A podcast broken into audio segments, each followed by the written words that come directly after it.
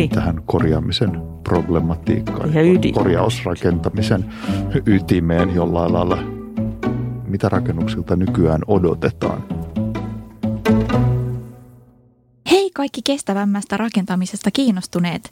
Tervetuloa kuuntelemaan ekologisen rakentamisen näkökulmia podcastia, joka on EkoSavan tuottama sekä Suomen kulttuurirahaston tukema.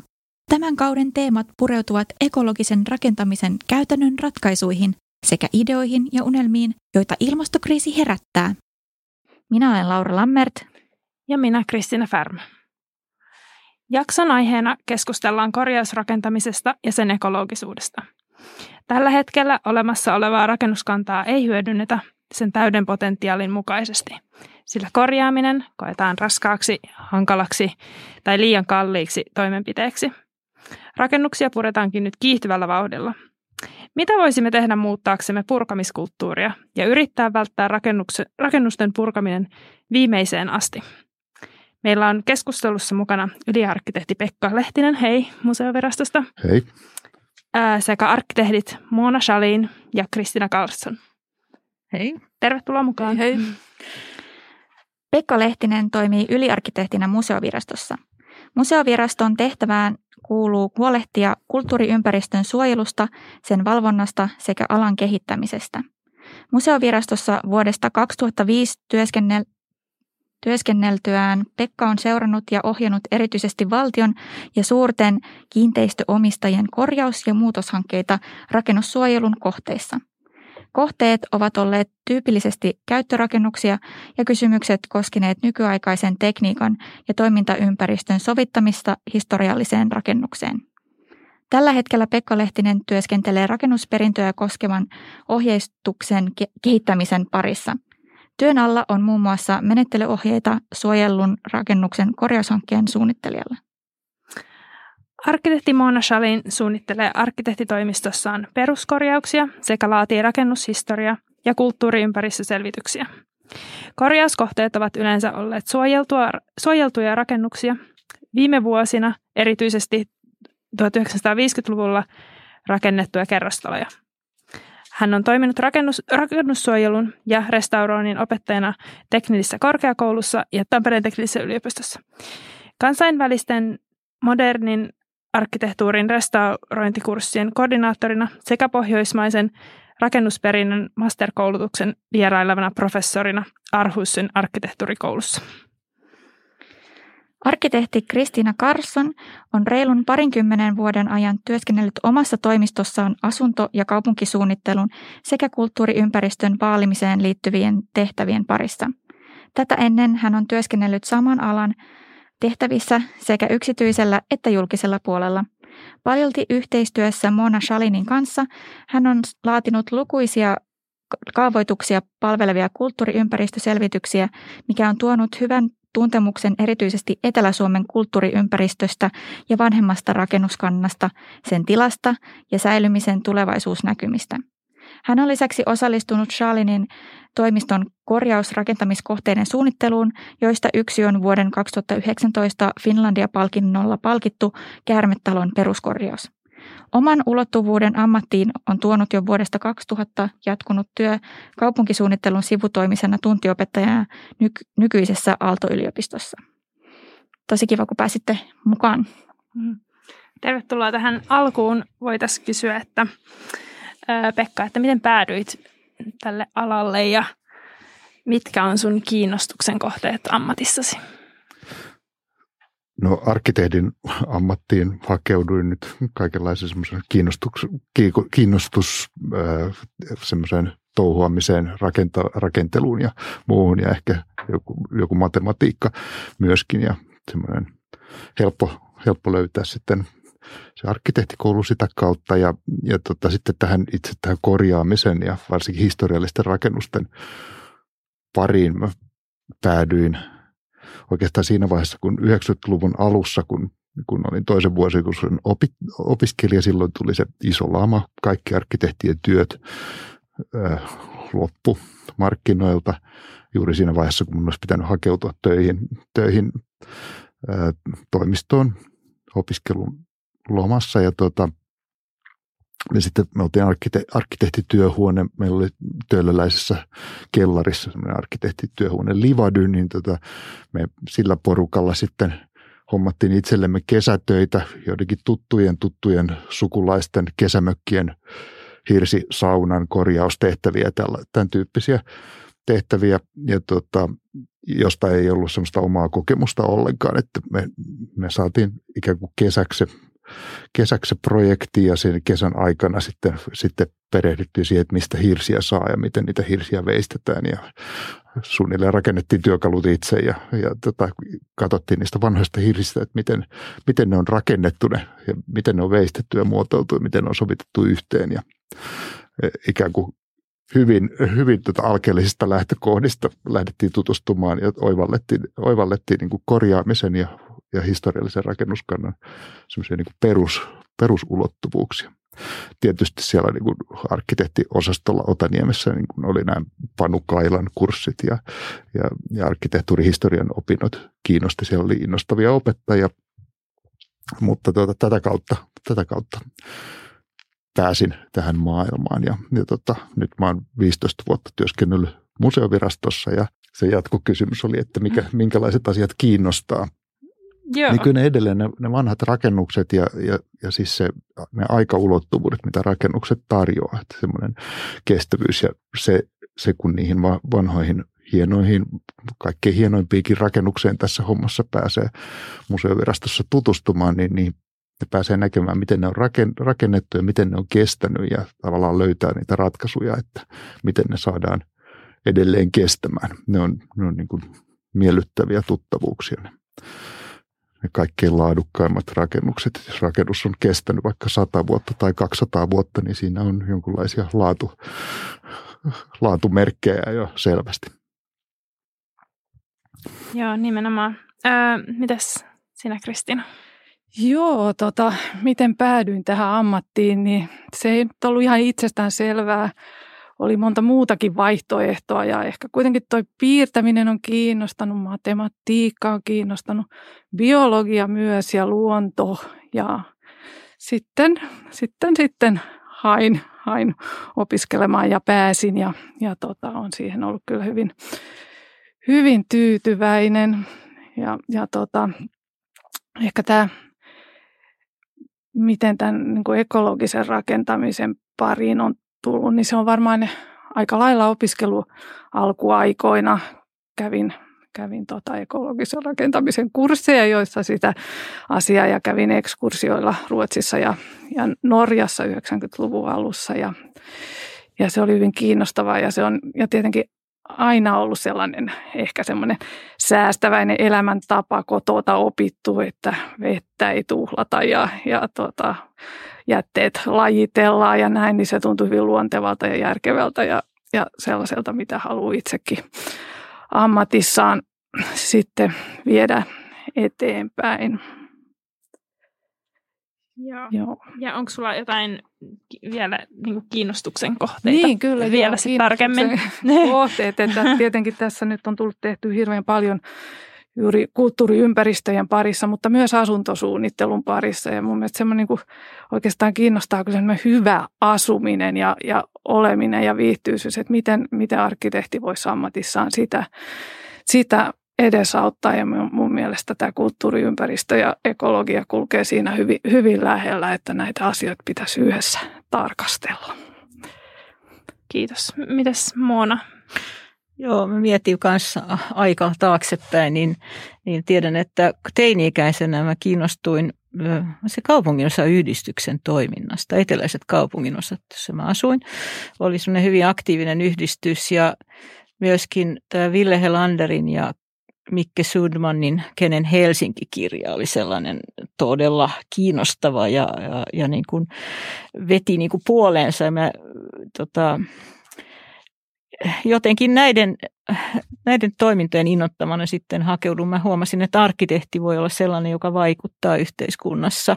Sama on sitä sukupolvea, jolle tämmöinen yhteiskunnallinen aktiivisuus tuli hyvin voimakkaasti, siis sitä kuudenkymmenen luvun jälkimaininkeja. Ja, ja tota, sen takia ehkä niin kuin tämä tämä niin kuin ammatinvalinta yhdessä sen takia, että mä olin aina ollut hyvin kiinnostunut piirtämään ja Ja mun, mun oma niin kuin ympäristötausta, niin sanotaan, että olen niin kuin kasvanut ja käynyt koulua vanhoissa rakennuksissa, lähinnä tuhatkahdeksansataaluvun ja tuhatyhdeksänsataaluvun vaihteen rakennuksissa. Että mä luulen, että mä en ainakaan niin kuin modernia arkkitehtuuria nähnyt, kun ensimmäisen kerran niin kuin kuusitoistavuotiaana Töölön kirjasto oli niin kuin semmoinen, se oli semmoinen fantastinen elämys. Se oli paljon isompi kuin se on nykyään siis silloin. Että mä muistan, että se tuntui hyvin suurelta rakennukselta, mutta mä oon miettinyt, että kun asuu kivi kaupungissa Helsingissä, niin silloin ei, ei nähnyt uutta arkkitehtuuria oikeastaan. Niin kuin, se, ei, se ei kuulunut siihen elämänpiiriin. Niin sen, ehkä niin kuin, tavallaan sen niin kuin, ymmärrys ja, ja herkkyys sellaisen niin kuin, olevaan on, on lähtöisin myös siitä, että kaikillahan meillä on oma, ympä, oma historiamme mukana meidän, meidän niin kuin varmaan ammatinvalinnassa. Ja sitten arkkitehtuurin historia Vilhelm Helander professorina, se oli niin kuin, vaikka opiskelin tietysti myöskin uutta suunnittelua, en tiennyt, että mä tuun suuntautumaan niin kuin sitten myöhemmin osoittautui, mutta Vilhelm Helanderin opetus oli erittäin innostavaa. Ja hän järjesti sitten ensimmäisen tämmöisen rakennussuojelun ja restauroinnin erikoiskurssin Otaniemessä, johon mä osallistuin vähän liian nuorena niin kuin siihen kurssitasoon nähden, mutta silloin käytiin Ruotsissa ja nähtiin Skoglosterin linnaa ja Uve Hiidemark tavasti. Ja oli tämmöinen niin kuin tämän vanhan rakennuskannan korjaamisen ja silloin myöskin, myöskin nämä insinöörit, jotka työskenteli tämmöisten niin kuin rakennusten korjauksen lähtökohtien kanssa. Ingmar Holmström oli tällainen innoittaja. Hän, hän tuota, kirjoitti artikkelin, että lopettakaa me kertakäyttötalojen rakentaminen. Ja tämäkin oli semmoinen avartava tai niin kuin avasi näkökulmia. Ja innostuin myös, menin Ruotsiin katsomaan tämmöistä suurta Ararat-näyttelyä, joka järjestettiin siellä Moderna Museetin ympäristössä, jossa oli ekologista rakentamista. Siis tämähän on, on vanha asia, mm. niin kuin tästä puhuttiin viisikymmentä vuotta sitten. Ja silloin oli jo paljon arkkitehtejä liikkeellä. Siinä Ararat-näyttelyssäkin erilaisia aurinkoenergiaa ja kompostointia ja tämmöistä niin kuin viherrakentamista ja kiertotaloutta. Kyllä nämä kaikki mm. asiat oli silloin ihan, ihan niin kuin idullaan, vaikka ne myöhemmin tuntui vähän unohtuvan välillä sitten, ennen kuin putkahtivat niin kuin enemmän tämmöiseksi laajemmaksi. Et tätä kautta ehkä. Ja arkkitehtuurin historia on ollut mun pääaine, mutta siihen liittyy nimenomaan tämä, mitä voidaan tehdä olevassa olevan rakennuskannan kanssa ja miten sitä voi kehittää ja vaalia. Sitten minulla on myös kiinnostunut ollut tähän niin kuin maisema-arkkitehtuuriin. Mä oon opettanut maisema-arkkitehtuurin historiaa ja, ja sen tota, liittyen, siis arkkitehtuurin ja maiseman tämmöinen vuorovaikutus ja, ja yhteenkuuluvuus, joka on Suomessa hyvin tärkeä asia. Mm. Ja kiinnostaa nyt näissä uusissa ekologisen rakentamisen keskusteluissa, että miten tälle meidän vehreälle ympäristölle halutaan tehdä tiivistämisen ja muun nimissä, että tämä keskustelu jatkuu. Kyllä. Hyvä, että ekologisuus kokee uuden renessanssin tässä mm. nykypäivänä sitten, vaikka onkin jo vanhempi ajatus. Siirrytään sitten korjaamisen kulttuuriin ja ekologisuuteen. Rakennuksia on purettu Suomessa kaksituhattakymmenluvulla vuosittain keskimäärin vajaat viisituhatta kappaletta. Syyksi annetaan muun muassa energiatehokkuuden parantaminen ja tiiviin rakentamisen tarve. Yli puolet Suomen rakennuskannasta on ihan peruskerrostaloja tuhatyhdeksänsataakuusikymmentä- ja seitsemänkymmentäluvulta, ja mikäli niiden elinkaarta halutaan jatkaa, ne tulisi korjata tai valitettavasti purkaa, jolloin niihin käytetty, käytetty varallisuus ja materiaali menisi hukkaan. Mikään tietty rakennustyyppi ei korostu purettavien rakennusten joukossa ja lähes tasaisesti puretaan kerrostaloja ja esimerkiksi kaupunkien keskustoissa sijaitsevia toimistorakennuksia. Ää, eli nyt kysymyksessä olisikin teillekin, että puretaanko Suomessa rakennuksia liian herkästi ja mitkä on nämä yleisimmät syyt, syyt sit purkamiselle? Ää, esimerkiksi monesti esillä on, että rakennuksia puretaan sisäongelmista johtuvista syistä, ja tämä esiintyy tosiaan mediassa. Ja onko, tod- onko tämä todellinen syy vai median esittämä painostus? Ehkä sitä on vaikea sanoa, että tälleen kuin isoissa massoissa, että miten, mi, miten, miten paljon mistäkin syystä puretaan, mutta se mitä tässä omassa, omassa työssä on, on tavannut, niin semmoinen on ainakin silmiinpistävää, että että tavallaan semmoinen rahassa, rahataloudessa ja semmoinen lyhyen ajan rahataloudessa laskettava kannattavuus ja sitten tämmöinen materiaali, materiaalitalous ja, ja kohtuullisuus, niin ne ei, ne ei sillä, sillä varsinaisesti kohtaa. Että, että, tota, että vanha, vanha rakennus sen materiaalien, materiaalin säilyttämiseen ei ole varsinaista semmoista kannust, kannustinta, koska materiaalit on halpoja, energia on halpaa, sitten, sitten taas niin kuin työvoima, varsinkin käsityövoima, on, on, käsityötunnit on hyvin kalliita.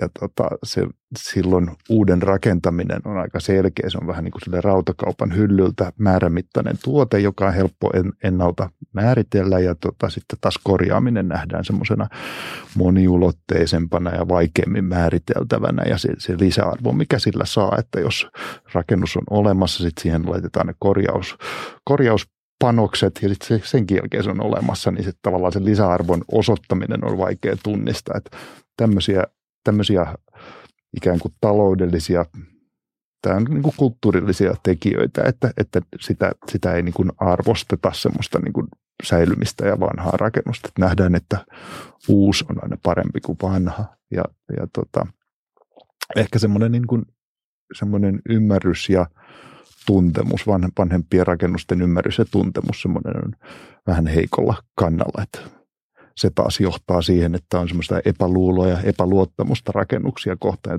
jonka rakenteita ei aivan tunneta ja on kuultu, että, että sisäilmaongelmia on usein vanhoissa rakennuksissa. Silloin on ehkä helpompi päätyä sitten semmoisen sen tyyppisiin tämmöisiin uudistaviin, uudistaviin ratkaisuihin. Että nythän me historiallisesti ollaan semmoisessa tilanteessa, että ikinä ei ollut niin paljon luonnonvaroja ja, tai mahdollisuuksia käyttää luonnonvaroja, energiaa. Meillä on kaikenlaisia koneita ja purkaminen ja rakentaminen on hyvin tehokasta ja tavallaan siistiä hommaa, että, että silleen rahalla, rahalla saa ja rahaahan on.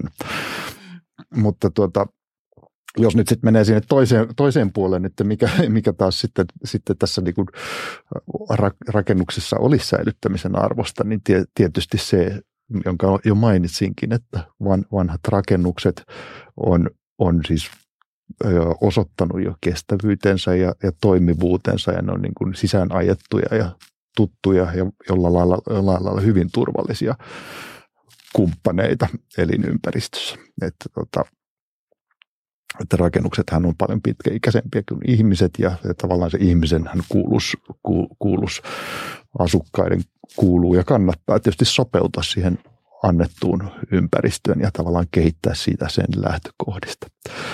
Että tota, mutta se, se haaste, että miten se saadaan, saadaan näyttämään kannattavana ja miten se lasketaan sen, sen, niin kuin sen säilyttämisen ja olemassa olevan hyödyttämisen, hyödy, hyödyntämisen kannattavuus, niin siinä on, siinä on iso haaste tavallaan saada se, saada se ää, ylläpito ja käyttäminen, olemassa olevan käyttäminen näyttämään houkuttelevalta sen sijaan, että puretaan. Ja oma lukuunsa on sitten vielä se, että meillä on Meillä on tuota, hurja määrä rakennuksia, jotka koetaan olevan aivan väärässä paikassa.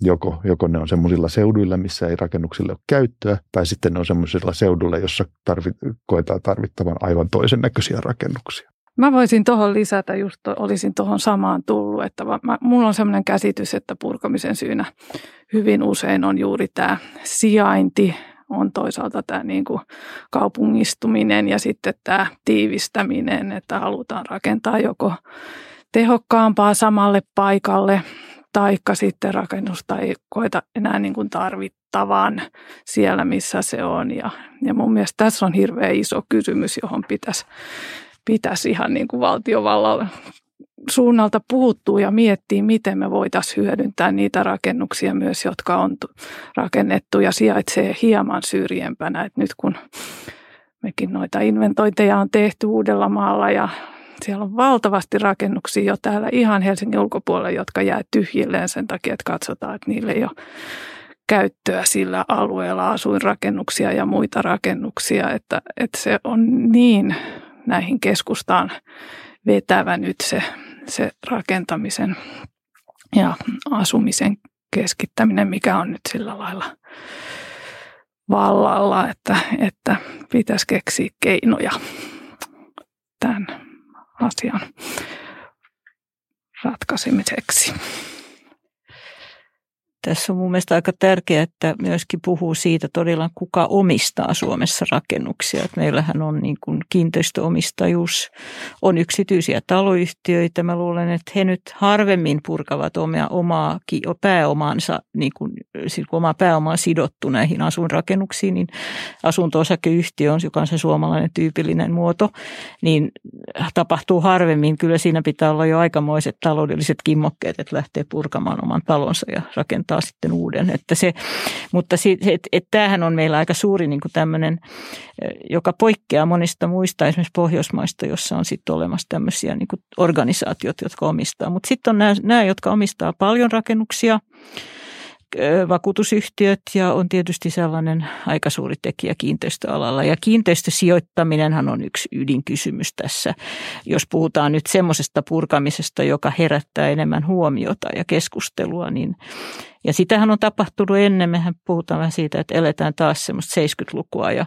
tai sitä aikaa, jolloin nämä ympäristöliikkeet ja asukasliikkeet oikeastaan sai alkunsa. Että se Suomen puukaupunkien hävittäminen purkamalla, niin kuin, jolloin siihen aikaan, kun pankit ja muut rakensi niin kuin sitten kaupunkien keskustaan uudisrakennuksia ja puukaupunkien torimiljöö katosi, herätti aika paljon sitten ympäristöaktivisteja liikkeelle aikoinaan. Ja, ja nyt on taas vähän semmoinen, että, että tämä kiinteistösijoittaminen nousee kyllä todella niin kuin keskiöön tässä. Ja tämähän nyt on helsinkiläinen näkökulma, mutta myöskin muissa kaupungeissa, että sen maan arvo, ja sehän on vanha totuus, että maan arvon nousu, niin sanottu ansioton arvon nousu, joka tapahtuu tiivistä, tiivistyvissä kaupunkikeskustoissa, se tuo paineita tähän, koska sen uuden rakennuksen, niin kuin, joka korvaa sen vanhan vähän huonosti, Teho, vähemmän tehokkaan rakennuksen, niin siinä saa aina, aina, joku, aina jotkut hyötyy siitä, siitä muutoksesta.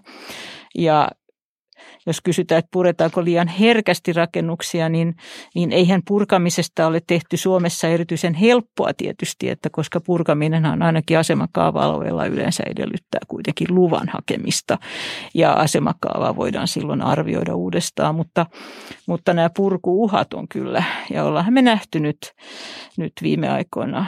Tuottaisin esiin vaikka tuon Espoon kaupungin halu purkaa Tapiolan uimahallia, Arne Ervin suorittava uimahallia ja perusteluina niin kuin tekniset ongelmat ja korjaamisen kalleus ja erilaiset syyt löytyy aina ja tästähän väännetään vielä varmasti, varmasti pitkään. Espoon kaupungintaloon on myös toinen rakennus, joka on, on siis tämä Castrenin suunnittelema erittäin hieno betoni, ark, betoniarkkitehtuuri ja sisätiloiltaan varsinkin, niin, niin sen purkaminenhan on, kai se on jo päätetty.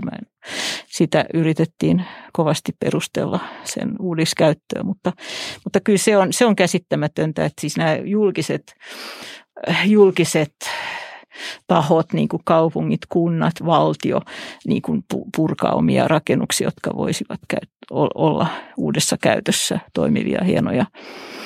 Mutta, mutta et siinä, se, siinä on toiset syyt kuin varsinainen kiinteistöjalostus taas. Että halutaan jotain isompaa tilalle tai kaavoituksellisista syistä tai jotenkin ollaan kyllästytty siihen vanhaan. Se, se löydetään niin paljon ongelmia vanhoista rakennuksista. Se on aika helppoa se uuden rakentaminen, niin kuin sanoin, ja, ja ehkä siihen liittyy semmoinen vallalla oleva käsitys vielä, että, että kun rahalla on aika helppo uudistaa, niin, niin rakennukset on jollain lailla kertakäyttöisiä, kertakäyttöisiä että nähdään mahdollisena tapana toteuttaa halunsa se, että, että ostaa sopivan tontin, jossa sattuu olemaan joku rakennus, ja sitten toteuttaa sen tilalle sitten uuden, uuden rakennuksen. Että kyllä semmoinen niin kuin kertakäyttöisyys sekä, sekä uudisrakentamisessa että ehkä, ehkä korjausrakentamisessakin, johon kohta varmaan tullaan, niin on semmoinen yksi keskeinen piirre. Suomessahan on se meidän rakennuskanta, mikä meillä on, niin se on varmaan vähintäänkin riittävä sinänsä tämän kokoiselle yhteiskunnalle, mutta se ei ehkä ole ihan, ihan optimaalisti sijoittunut, mutta ehkä nämä purkamiskysymykset juuri niillä kaikkein haluttuimmilla ja arvokkaimmilla paikoilla, jossa on ehkä, ehkä kans aika, aika hyvälaatuisia, hyväkuntoisia ja, ja arvokkaita rakennuksia, niin tota, semmoisissa kohtia on aika helposti isoimmat purkamisen paineet, koska sinne on, sinne on sekä sijoittamisen että niin kuin toimintojen, toiminta, toimintojen kannalta niin kuin on eniten painetta. Niin ja voisihan sen lisätä siihen, että tosiaan nykyään, jos puhutaan nyt tämmöistä liikerakennuksista ja toimistorakennuksista, niin ne vaihtavat omistajaa aika usein. Tässähän käydään tämmöistä kiinteistökauppaa ja siinähän aina joku niin kuin hyötyy ja sitten seuraavalle. Ja nyt on nämä kansainväliset kiinteistösijoitusyhtiöt, joille nämä kiinteistöt tahtoo sitten vähitellen siirtyä. Ja meidänkin toimisto sijaitsee talossa, joka on kai kaksi kertaa jo vaihtanut omistajana muutaman vuoden aikana. Että välillä sillä oli joku englantinkielinen nimi, nyt siellä on taas joku toinen kiinteistöyhtiö, joka sitten aina katsotaan, että miten vuokrat nousee ja kuka seuraavaksi omistaa sen. Että, että kyllä se on selvästi, siis tämä bisnis, mulla ei ole ihan selvää kuvaa, kuinka laajaa tämä on, mutta vaikuttaa siltä, että se on. Ja siinä tulee vastaan sitten se hetki, jolloin yhtäkkiä se rakennus ei ole niin kuin enää. Kiinnostava kysymys on myös nämä teidän mainitsemat kuusikymmentä-seitsemänkymmentäluvun kerrostalot, joo, tuikitavalliset talot, joissa on tietysti semmoisia ominaisuuksia, että ne ei kaikilta rakenteiltaan ole ikuisia, mutta sehän, että jos, jos ulkoseinät on sandwich-elementtejä, jotka, jotka ei kestä loputtomiin, niin se ei tarkoita sitä, etteikö se sisällä oleva betonirunko saattaisikin kestää säänsuojassa loputtomiin, että ne on, ne on suunnittelu- ja korjauskysymyksiä, että kannattaako niitä säilyttää ja, ja korjauksessa uudistaa sillä lailla, että ne voisikin kestää ja olla kestävämpää, kestävämpää rakennusperintöä. Niin semmoisia kiinnostavia kysymyksiä liittyy tähän purkaako vaiko korja, korjatako keskusteluun. Meillä on korjausrakentamisen ala on tietysti myöskin nyt tämä purkaminen näkyy tietysti lehdistössä hyvin paljon, mutta korjausrakentaminenhan on tosi iso osa meidän rakentamista. Taitaa olla puolet liikevaihdolta tällä het- liikevaihdosta tällä hetkellä rakennusalalla ja tuota, veikkaisin, että se on myös kasvamaan päin, koska se oleva, on, olemassa oleva rakennuskanta on niin valtava ja sen, sen korjaamisessa on, on tekemistä. Mutta tuota, jos nyt sitä purkamisasiaa vielä siihen korjaamiseen peilaa, niin se, se korjausrakentaminen niin sisi, sisältää valtavan määrän käsittääkseni aika turhaa purkamista. Että se on yli, ylimitoitettua se korjaaminen ja materiaalin ja energian tuhlaus. Sillä, sillä alalla on, on semmoinen asia, mihin kannattaisi kiinnittää huomiota. Rakennusteollisuuden talonrakennuksen toimialajohtaja Kim Karisua korostaa purkamisen merkitystä ja alan luonteen muuttumista viime vuosina erikoisosaamista vaativiksi muun muassa purkumateriaalin kierrätyksessä ja uusiokäytössä. Vaikka trendi näyttääkin siltä, että purkaminen on menossa parempaan suuntaan, pitäisi se silti olla vaikeammin tavoiteltavissa oleva ratkaisu kestävyyden nimissä. Milloin rakennusten korjaamisesta tulee hyödylliseksi ja kannattavaksi ekologisesta näkökulmasta? Et on, se, on, se on aina varmaankin kannattava ja hyödyllinen ekologisesta näkökulmasta, että ei pureta, mutta että onko sellaisia rakennuksia, joita ei kannata pureta tai säilyttää? No se on varmasti selvää, että, että jotta rakennus on, on jotenkin ole, rakennuksen olemassaoloon ekologisestikin katsoen ja, ja kulttuurin kannalta perusteltavissa, niin sillä pitää olla, sillä pitää olla mielekäs käyttö, eikä se saa kuormittaa sen käyttö ja ylläpito, ei saa kuormittaa kohtuuttomasti, kohtuuttomasti ympäristöä. Ja on ihan varmasti rakennuksia, jotka on, on tässä suhteessa ongelmia, jotka ehkä osana ympäristöä tuottaa enemmän, hajottaa sitä ympäristön semmoista tehokasta ja mielekästä to, toimivuutta, vie vaikka, vaikka äh, kaupunkilaiset pois keskustasta autoilla kuljettaa, kuljettaa pois kävelykeskustasta ja, ja niin edelleen. Tai sitten rakennukset, jotka on kerta kaikkiaan jo niin, niin huonoon kuntoon päässyt, että niiden korjaaminen, korjaaminen ei ole, ei ole mielekästä tai teknisesti mahdollista, niin sellaisiahan tietysti, tietysti on. Mutta tota, nämä onkin Aika, aika usein sen tyyppisissä näissä, näissä niin huonokuntoisissa rakennuksissa ne on, ne on pitkään kestäneitä ratkaisuja tai kauan sitten tehtyjä ratkaisuja, jotka, jotka on ongelmia. Että, että semmoinen niin kuin ylläpito ja hoito sen, sen kulttuuri on, on usein se avainkysymys, eikä se, se, niin kuin se, se että te, päätetäänkö tehdä korjaus tai mihin ajoittaa peruskorjaus kolmenkymmenen vuoden syklillä. Samaa mieltä, että tota, toki, toki tulee vastaan rakennuksia, jotka, joiden säilyttäminen ei välttämättä ole aiheellista, mutta kuitenkin siinäkin tulisi miettiä sitten sen rakennuksen purkaessa sen materiaan kierrättämistä siinä tapauksessa, että se ei, ei ole vain kyse purkamisesta, vaan ehkä sille löytyy jotain uutta elämää sille materiaalille jossain toisessa paikkaa sitten siltä osin, kun se ei ole tuhoutunut. Tuleehan tuosta mieleen, että kun puhutaan rakennuskannasta, niin puhutaan sitten kaikista rakennuksista, niin onhan meillä tietysti semmoinen peltihalli-ilmiö ja paljon sellaisia sanotaan aika tilapäiseksi pystytettyjä tuotantorakennuksia ja, ja tällaista, joka on siellä niin kuin maisemassa niin kuin teidän varsilla näkee, kun kiertelee autolla tai bussilla. Niin tota, tässä kuitenkin niin, niin totta kai on sellaisia rakennuksia, jotka, joiden tarkoitus ei ole olla ollutkaan kauan. Ne on niin kuin jonkun tiettyyn semmoiseen niin kuin kuoreksi johonkin toimintaan, niin varmasti tässä on paljon sellaista. Mutta just tämä materiaalin kierrätys on silloin todella tärkeä vaatia. Että Suomihan on tyypillinen tämmöinen peltihallien maa. Ja on semmoisia ehkä just pienteollisuusalueita myös kaupunkien liepeillä, jossa on selvästi niin kuin paljon erikokoista rakennuskantaa, joka on rakennettu ilman minkälaisia ambitioita niin kuin sen kummemmin todella kuin palvella jotakin. jotakin. Niin kuin, että sellaisista ei varmaan, löytyy varmaan sitten joitakin helmiä joukossa, mutta varmasti nämä on tämmöisiä muutosalueita, jotka... joiden säilyttämisestä ei nyt kukaan yleensä lähde nostamaan hirveästi niin kuin kansanliikettä, mutta, mutta te on hirveän vaarallinen tietysti yleistää asioita. Me nähdään taas niillä meidän inventointikierroksilla tietysti rakennuksia, jotka ovat nyt päässeet semmoisen kuntoon, että niitä ei kerta kaikkiaan mikään pelasta.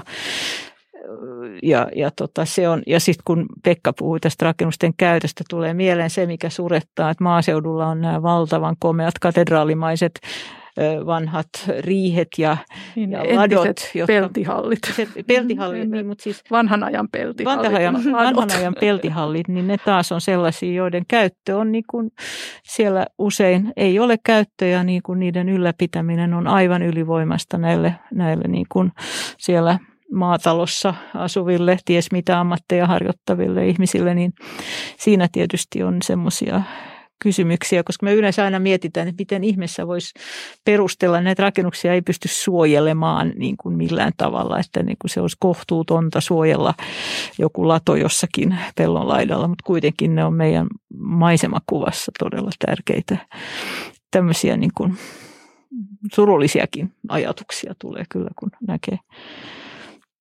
Jos se kysymys on, mitä tässä pohditaan, että purkaako vaiko korjataako, niin, niin tota, kyllä se, mä mielelläni sitä vielä levittäisin sitä kysymyspalettia sille, että siinä on vähintään kolme vaihtoehtoa, että niin kuin käyttää ja niin, käyttää ylläpitääkö, vaiko sitten, niin kuin, että vai pitäisikö sitä korjata, korjata jotenkin laajemmin, mm. taiko sitten niin kuin, onko se purkaminen se vaihtoehto, mutta tota, se, sehän on hyvin tapauskohtaista tietysti ja semmoista niin kuin perehtymistä vaatii, se päätöksenteko vaatii aina perehtymistä siihen tilanteeseen sekä siihen rakennukseen, mitä se on teknisesti, minkä, mitä se tarjoaa, miten se toimii ja sitten myöskin siihen käyttöön ja mitä, mitä, mitä siltä odotetaan siltä, siltä rakennukselta ja minkälaisia mahdollisuuksia sillä paikalla on, että kyse on, ainahan se on laaja yhtälö.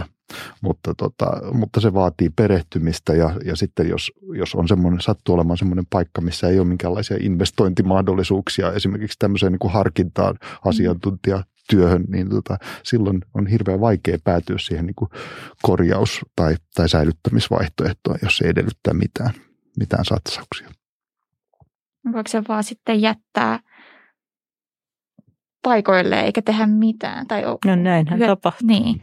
Niin, ja ehkä näiden vanhojen latojen kohdalla esimerkiksi on aika onnellista, että niitä usein on jätetty paikoille ja ehkä niille joku varastokautta käyttökin sitten aina välillä löytyy. Ja, niin, me, meillä on tietysti perinteinen puurakennuskulttuuri, on, se on sellaista se rakentamistapa, että se ei, se ei ympäristölle tuota hirveästi haittaa, että se sinne niin kuin sitten, sitten lahoo hiljalleen, se rakennus palaa, materia palaa luonnon kiertoon siitä.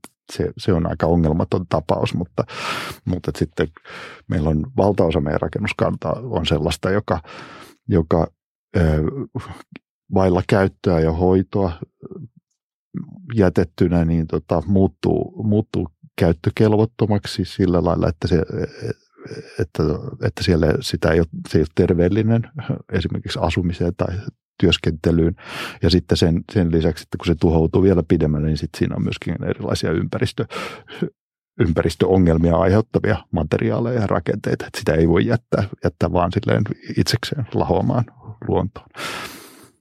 Että kyllä, kyllä jossain vaiheessa pitää myöskin uskaltaa tehdä jossain monissa tapauksissa päätöksiä. No, katsotaanpa Museovirastoon sitä vähän lähemmin, niin Museoviraston nettisivuilla lukee näin. Museovirasto vastaa kulttuurihistoriallisesti arvokkaan ympäristön, arkeologisen kulttuuriperinnön ja rakennusperinnön sekä kulttuuriomaisuuden suojelusta yhdessä muiden viranomaisten ja muun museolaitoksen kanssa. Museovirasto tarjoaa monipuolisia, jatkuvasti kehittyviä palveluita kaikille kansalaisille. Jos mietitään, että kaikilla kansalaisilla tarkoitetaan myös tulevaisuuden kansalaisia, olisi loogista korostaa olemassa olevan rakennusten kestävyyttä. Eli millä tavoin Museovirasto painottaa ekologisia ratkaisuja restauroinnissa ja korjausrakentamisessa? Se on, se on juuri niin, että, että tarkoitamme, tarkoitamme kaikkia, kaikkia sukupolvia ja kun on kysymys kulttuuriperinnöstä, niin silloinhan, silloin puhutaan sellaisista asioista, sellaisesta omaisuudesta ja sellaisista arvoista, jotka, jotka me on saatu edellisiltä sukupolvilta. Me tehdään niille jotain, säilytetään, säilytetään niitä ja välitetään niitä eteenpäin. Että kyllä tässä on niin kuin tämmöinen sukupolvien ketju totta kai kysymyksessä. Suomessa perustuslain mukaan vastuu kulttuuriperinnöstä kuuluu kaikille ja, ja se ei ole Museovirasto yksin, joka, joka on kulttuuriperintöasioiden toimija, vaan meidän tehtävä on nimenomaan palvella, auttaa ihmisiä ja toimijoita huolehtimaan, huolehtimaan kulttuuriperinnöstä ja nauttimaan siitä ja tavallaan sa, saamaan siitä, siitä kaikki irti ja, ja, ja Tuottamaan, tuottamaan, löytämään siitä se kaikki lisäarvo ja myöskin välittämään sitä eteenpäin. Ja tuota, meidän näkökulma, ehkä jos nyt ajattelee tämmöisiä korjaushankkeita, mihin, mihin itse osallistun, semmoisten suojeltujen rakennusten korjaushankkeet, joita erilaiset kiinteistöomistajat, toimijat toteuttaa. Me ollaan, me ollaan viranomaisena mukana keskustelussa ja me, meidän tehtävä on auttaa hahmottamaan se, se, se rakennus, rakennusperinnön mahdollisuudet siinä, siinä hankkeessa. Siis nähdä tarpeeksi taaksepäin, mistä se rakennus on tullut, mitä, mitä se todistaa, sen, sen säilyminen ja sen, sen kaikki sen käyttömahdollisuudet, mitä siinä on ja miten pitkälle tulevaisuuteen sillä rakennuksella pääsee ja, ja tavallaan sitä kautta kannustaa tämmöisiä säilyttäviin, säästäviin, arvoja säästäviin ja hyödy, hyödyttäviin ratkaisuihin. Ja jos ajattelee vaikka teknisesti ihan korjaus, korjaustekniikkaa, niin, niin öö, kyllä ne useimmiten, useimmiten tämmöinen niin kuin kulttuurihistoriallista arvoa säilyttävä, sen huomioiva korjaustapa eli restaurointi, niin se tarkoittaa, yleensä se tarkoittaa sitä, että käytetään, säilytetään sitä materiaalia, niitä rakenteita, joita rakennuksessa on, ja, ja sitten kun niitä korjataan, niin käytetään samoja ratkaisuja, että pidetään kiinni siitä rakenteiden ja materiaalien toimintaperiaatteesta ja siitä yksinkertaisuudesta, että ei lisätä tieten tahtoa ja semmoista kerroksisuutta, ongelmallista kerroksisuutta rakenteisiin tai monimutka, tuoteta monimutkaisuutta ja mahdollisia uusia ongelmia. Että, että tavallaan tämmöistä jatkumon, jatkumon ylläpitämistä, että toimivan rakennuksen, toimivan rakenteen tarinan jatk- jatkumista edesautetaan. Saanko lisätä Saat, tähän takai, jotain, takai. koska mullakin on Museovirastossa ollut oma työhistoria nuorena. Okay. Ja tota, täytyy nostaa esiin se, että Museovirastollahan on ollut tällainen, ja pitäisi olla tällainen edelläkävijärooli Museovirastolta on viety aika paljon resursseja, mikä on minusta valitettavaa. Ja myöskin Museovirastolla oli omistuksessaan jonkin verran rakennuksia aikaisemmin, ja nythän niistä on, on suuri osa siirtynyt sitten muiden hallintokuntien vastuulle, ja Museovirasto sitten ohjaa ja neuvoo. Mutta Museovirasto, jolla, jossa aikaisemmin myös tehtiin ihan arkkitehtisuunnittelua silloin, kun mä olin siellä töissä. Siinä suunniteltiin Suomenlinnan korjauksia. Ja siinä oli Panu Kaila. Mä istuin samassa huoneessa kuin Panu Kaila, Erkki Mäki ja tällaiset niin kuin nestorit, jotka, jotka todella kehittivät tätä alaa. Ja, ja niin kuin oikeastaan sen käytännön suunnittelutyön ja restaurointien ja korjaustöiden kautta. Ja sitten samalla se taidehistoriallinen osaaminen Museovirastossa niin yhdistyen niin kuin pystyi mahdollisti tämmöisen. Että Panu Kailan historiahan on, on niin kuin tavallaan, että hän on, on Museovirastossa voinut työskennellä ja, ja kehittää näitä. näitä, näitä niin kuin menetelmiään ja ajatuksia, joista hän on sitten julkaissut paljon kirjoja, että joka on taas, jos ajattelee korjausrakentamisen, niin kuin tätä sanotaan kansa, kansallisella tasolla, kuinka usein me ollaan törmätty maaseudulla ihmisiin, jolla on joku vanha talo, ja he ovat lukeneet Panu Kailan kirjoja, ja he kertovat meille niin kuin näistä hyvistä korjausperiaatteista, jotka he ovat lomaksuneet. Mä oon todella otettu tästä. Ja se liittyy siihen Museoviraston niin kuin, niin kuin tämmöisen osaamisen ja, ja tiedon ja taidon keskuksena, jota toivottavasti vielä tulevaisuudessa se voisi olla.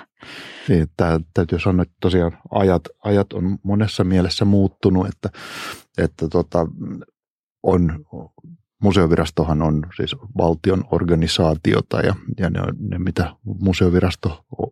on aikanaan hallinnut ne rakennukset. Nehän on niin valtion rakennuksia, jotka on edelleen suurelta osin valtion rakennuksia. Ne on Senaatti kiinteistö nyt hallinnoi niitä, mutta, mutta esimerkiksi linnat ja kartanon museot, niin ne on edelleen niin kuin museoviraston, museovirasto johtaa niiden restaurointia ja myöskin, myöskin sitä rakennuttamista. Kyllä me läheltä seurataan, mutta tehtävät, tehtäväjako on tietysti muuttunut aika paljon ja ehkä sitten jos ajattelee koko Suomen rakennuskulttuuria, josta restaurointi ja rakennussuojelukulttuuria, niin sehän on aika erilaista kuin kahdeksankymmentäluvulla, että se on kuitenkin semmoinen niin kuin vaaliva rakennustapa ja rakennussuojelu on sillä lailla valtavirtaa, että se ei ole uusi asia, jota, jota tarvitsisi samalla lailla, niin kuin, sama, samalla lailla niin kuin aivan niin kuin alkutekijöistä lähtien selittää ja viedä. viedä. maaseudulle tai, tai, tai kiinteistöomistajille. Ja meillä on maakunnissa, meillä on alueelliset vastu, alueellisten vastuumuseoiden verkosto ja näin edelleen. Et meillä on tavallaan niin kuin toimijoiden verkosto tässä viranomaispuolella on aika laaja ja se on todella, todella no niin kuin sisältäpäin katsottuna, niin se on hieno, hieno työyhteisö. Tietysti meillä on aika, aika monialainen ja hieno, hieno asiantuntijajoukko, niin kuin monipuolista restauroinnin asiantuntemusta niin kuin ihan käytännön tekemisestä suunnittelun ohjaukseen ja rakennuttamiseen, jonka kanssa saa keskustella. Että kyllä se edelleen, edelleen toimii, mm. mutta, mutta kieltämättä organisaatio ja tehtävät on aika erinäköisiä kuin mitä ne, mitä ne aikanaan oli. Että semmoista niin kuin omin käsin tekemistä ei välttämättä ole niin paljon nykypäivänä. Ja sitten näihin uusiin haasteisiin vastaaminen, siis semmoista tutkimustoimintaa, teknologiaa ja tämän ilmanvaihtoasiat ja muut, niin ne tulee Kyllä, sitten joo, muualta. Ja, ja kaikki kulttuurimaisemakysymykset, niin nämä on laajentunut myöskin nämä niin. kysymykset aika paljon että erinäköisiksi, laajemmiksi asiavyyhdeiksi kuin mitä ne on ollut aikaisemmin. Uudet ja vanhat materiaalit voivat koostua eri ainesosista ja näin ollen käyttäytyä vanhemmissa taloissa ei toivotulla tavalla. Tuleeko aina korjaussuunnitelmaa tehdessä ottaa huomioon alkuperäisten materiaalien käyttö ja tekninen ratkaisu ja siinä mielessä ovatko perinteiset materiaalit myös ekologisemmat? Et jos vertaa sellaisiin rakennuksiin, joissa niin kuin tuhatyhdeksänsataaviisikymmentäluvun jälkeen rakennettu tai sitten vanhempi, jossa on niin kuin enemmän Aha. No ei nyt aitoja materiaaleja, mutta sellaisia niin kuin perinteisiä, että ei ole mitään lisämyrkkyjä laitettu niihin. Ihan, ihan kaiken, kaikissa rakennuksissa korjaamisessa se ensimmäinen, ensimmäinen näkökulma on se, että perehtyy siihen niihin rakenteisiin, materiaaleihin, miten ne on tehty ja myöskin siihen, miten ne on kestänyt, miten ne on toiminut. Ja, ja, ja perus tavoite varmaan on, että sitä voi toimivaa rakennetta ja toimivaa materiaaliyhdistelmää kannattaa jatkaa ja käyttää. Että, että tietysti silloin, jos osoittautuu, niin kuin esimerkiksi uudemmissa rakennuksissa voi olla joskus semmoisia materiaaleja, jotka ei olekaan kestänyt tai jota ei ole enää, enää saatavilla, ei ole korjattavissa tai muuta, niin silloin pitää keksiä jotain, jotain uutta. Mutta tota, aina, kun, aina kun yhdistetään vanhaan rakenteeseen joku uusi, uusi materiaali, uusi kemiallinen, ke, kemiallinen yhdistelmä, niin otetaan riski, että et tuotetaan, tuotetaan tavallaan lisää, lisää mahdollisia, mahdollisia reaktioita tai, tai muuta. Että helpointa ja selkeintä on pitää asia yksinkertaisena ja pitäytyä siinä, siinä toimivassa ratkaisussa, joka on jo ikään kuin aiko, aikojen saatossa osoittautunut toimivaksi. Et meillähän on nuorissakin rakennuksissa on usein kuitenkin kymmeniä vuosia jo käyttö- ja toimintakokemusta, joka on aika, aika merkittävää semmoista, semmoista tota, kokemustietoa, mitä, mitä uusista rakenteista ja rakennustuotteista ei ole tarjolla. Niistä on niin kuin muutaman vuoden takuaika ehkä tarjolla. Betoninrakentaminenhan on ollut semmoinen, kun betonin laatu ja betonin osaaminen on tietysti ollut jo niin kuin sata vuotta niin kuin tällainen, josta, joka on tuottanut rakennuksia ja rakenteita, joiden korjaamisessa on aika paljon haasteita ollut, ollut tota, verrattuna esimerkiksi perinteisiin materiaaleihin, että jos tässä jo ennen viisikymmentälukua tietysti, no sä oot työskennellyt Pekka Stadionin kanssa, tiedät, siellä on kolmekymmentäluvun betonirakenteita ja seassa. Kyllä. Ja, ja siinähän tietysti kaikki nämä niin kuin tekniset ratkaisut, mitä aikoinaan on, on ollut aika innovatiivisia ja rohkeitakin, niin niiden ylläpitäminen on sitten ihan oma haasteensa. Kyllä, mutta se, se on osoittautunut kiinnostava rakennus ja kiinnostava hanke, josta ehkä ei tässä ei mennä laajemmin puhumaan, mutta se, se, on, se on kiinnostavasti osoittanut, että betoni Betoninkin nimikkeellä on monenlaista rakennetta ja, ja rauta, raudatettua betonia. Mm. kolmekymmentäluvun betonirakenteet on erittäin huolella, huolella ja harkiten rakennettu ja osoittautunut kyllä hyvin kestäviksi ja, ja korjaamisen arvoisiksi, korjaamisen ja kunnossapidon arvoisiksi. Sitten siellä on niin kuin kaiken ikäisiä betonirakenteita myöskin stadionilla, myöskin betonikorjauksia ja joissain on enemmän ongelmia, toisissa vähemmän. Mutta siinäkin asiassa semmoinen tapauskohtainen perehtyminen, että mistä, on, mistä lähemmin on kysymys, että mikä, mikä on betonin koostumus ja mikä on rakenteen tarkoitus, niin on aina se, mistä, mihin pitää perehtyä ennen kuin lähtee miettimään sitä korjaamista. Voiko ajatella myöskin, että kun meillä on rakennuksia, niin kuin me ollaan puhuttu näistä kertakäyttörakentamisesta ja sitten näistä eri eri elinkaaressa olevista rakennusosista, että on olemassa tietysti runkorakenteet, jotka on suojassa tai useimmiten jollain lailla suojattu joko rappauksella tai verhouksella tai, tai mikä se nyt onkaan.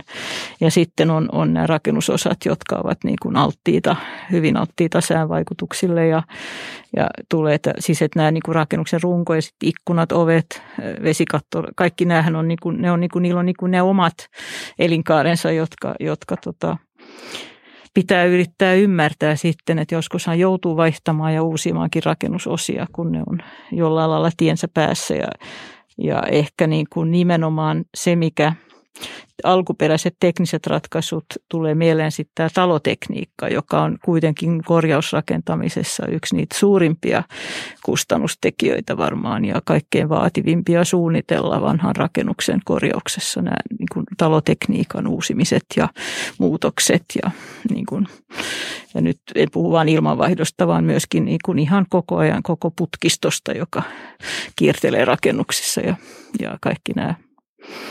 Jopa sähkö- ja teletek- telekaapelointi on, on sellainen, joka pitää ratkaista uudella tavalla nykyään. Ja paloturvallisuus ja muu vaatii niin kuin toisenlaista ratkaisua kuin näissä hyvin hyväuskoisissa viisikymmentäluvunkin rakennuksissa, jossa ei paljon mitään suojauksia ole.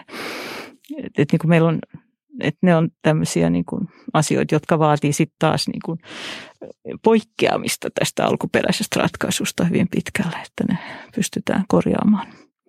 Tästä tullaankin hyvin niin tähän korjaamisen problematiikkaan ja ydin. Korjausrakentamisen ytimeen jollain lailla. Ehkä, ehkä se, että mitä, miten rakennu, mitä rakennuksilta nykyään odotetaan, että, että käytönkin säilyessä samana.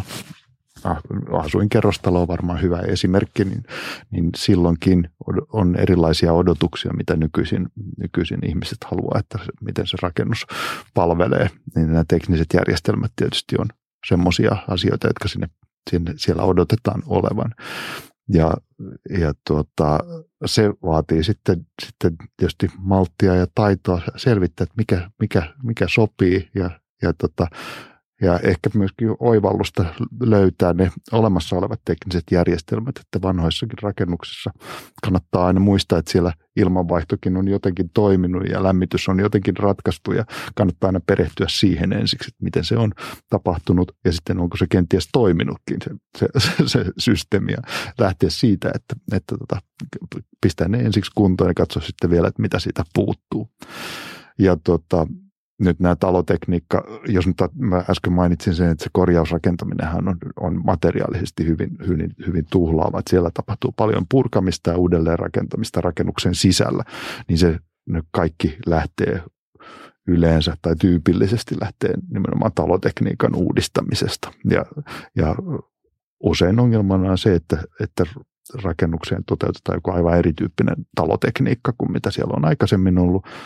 Esimerkiksi lähtien siitä, että sinne halutaan lisää ihmisiä tai, tai on, on vaan todettu, että, että halutaan, halutaan vaikka parantaa ilmanvaihtoa tai, tai muuttaa lämmitysjärjestelmä toiseksi ja niin edelleen. Se vaatii rakenteiden muuttamista, rakenteiden läpimenemistä ja niin edelleen, jolloin koko rakennus muuttuu semmoiseksi. Ehjätkin rakenteet joudutaan riittämään ja purkamaan ja silloin se se korjaustyömaa laajenee hyvin paljon.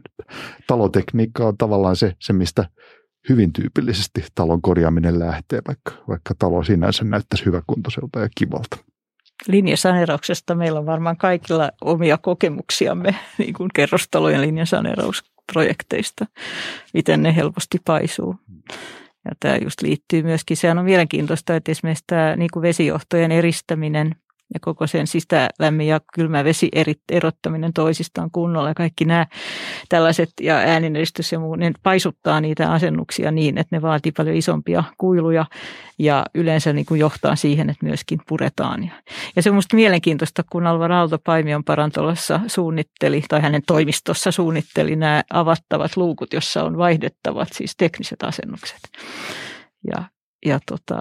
Se ei sitten kuitenkaan tullut yleiseksi mainstream-suunnitteluperiaatteeksi kuin hyvin myöhään, vasta nyt oikeastaan. No nythän sitä, nyt siihen ollaan on, menossa joo. Ja useassa kerrostalossa, missä ne on piilotettu rakenteiden sisään ne, ne tekniikan reitit, niin ne joudutaan siirtämään sellaiseen paikkaan, että ne on myöhemmin korjattavissa, kun nähdään, että se tulee muutaman kymmenen vuoden päästä uudelleen taas se tekniikka vaihdettavaksi tai sen kuntoa seurattavaksi, niin se on järkevää, että se on semmoisessa paikassa, johon, jolla siihen pääsee käsiksi ilman, että tarvitsee muuta rakennusta rikkoa.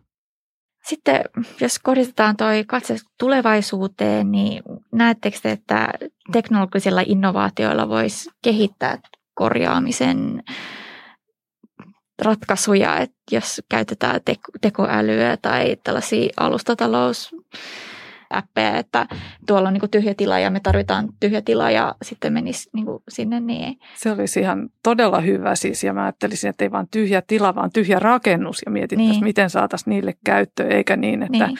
että lähdetään niitä purkamaan, vaan, vaan, vaan tosiaan oikein mietittäisiin niiden hyödyntämistä yhtenä niin kuin oikein semmoisena ekologisena strategiana tai kestävän kehityksen strategiana, että joka tarkoittaisi juuri rakennuksia myös, myös näiden kaupunkikeskustojen ulkopuolella. Että jos niin meillä on jos me jotain kolmesataatuhatta tyhjää asuntoa Suomessa ja hirveä asuntopula täällä Helsingin seudulla, niin tässä on joku ristiriita ja kuinka sitä voisi globaalisti nähden. Asuntopula on aika valtava ja tulee vielä kasvamaan, muuttumaan kaiken tämän ilmaston.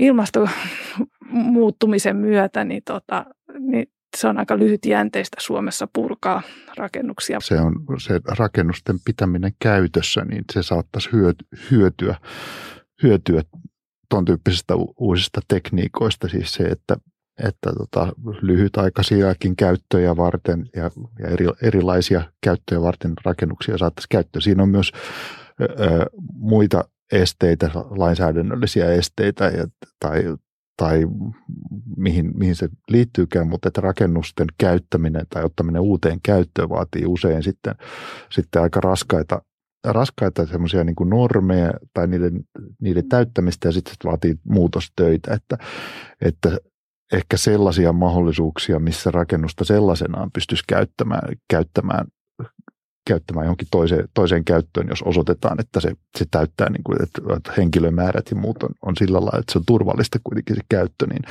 että ikään kuin ilman korjausrakentamista uusiin käyttöihin saattamista, niin sit siinä, siinä pitäisi ehkä etsiä semmoisia joustamisen mahdollisuuksia, että se on Sekä, sekä tämmöinen niin kuin lainsäädännöllinen tai normi, normitekninen ongelma, että varmaan tämmöisiä uusia, uusia teknologioita hyödy, hyödyntämällä, niin tähän voisi löytää parannusta.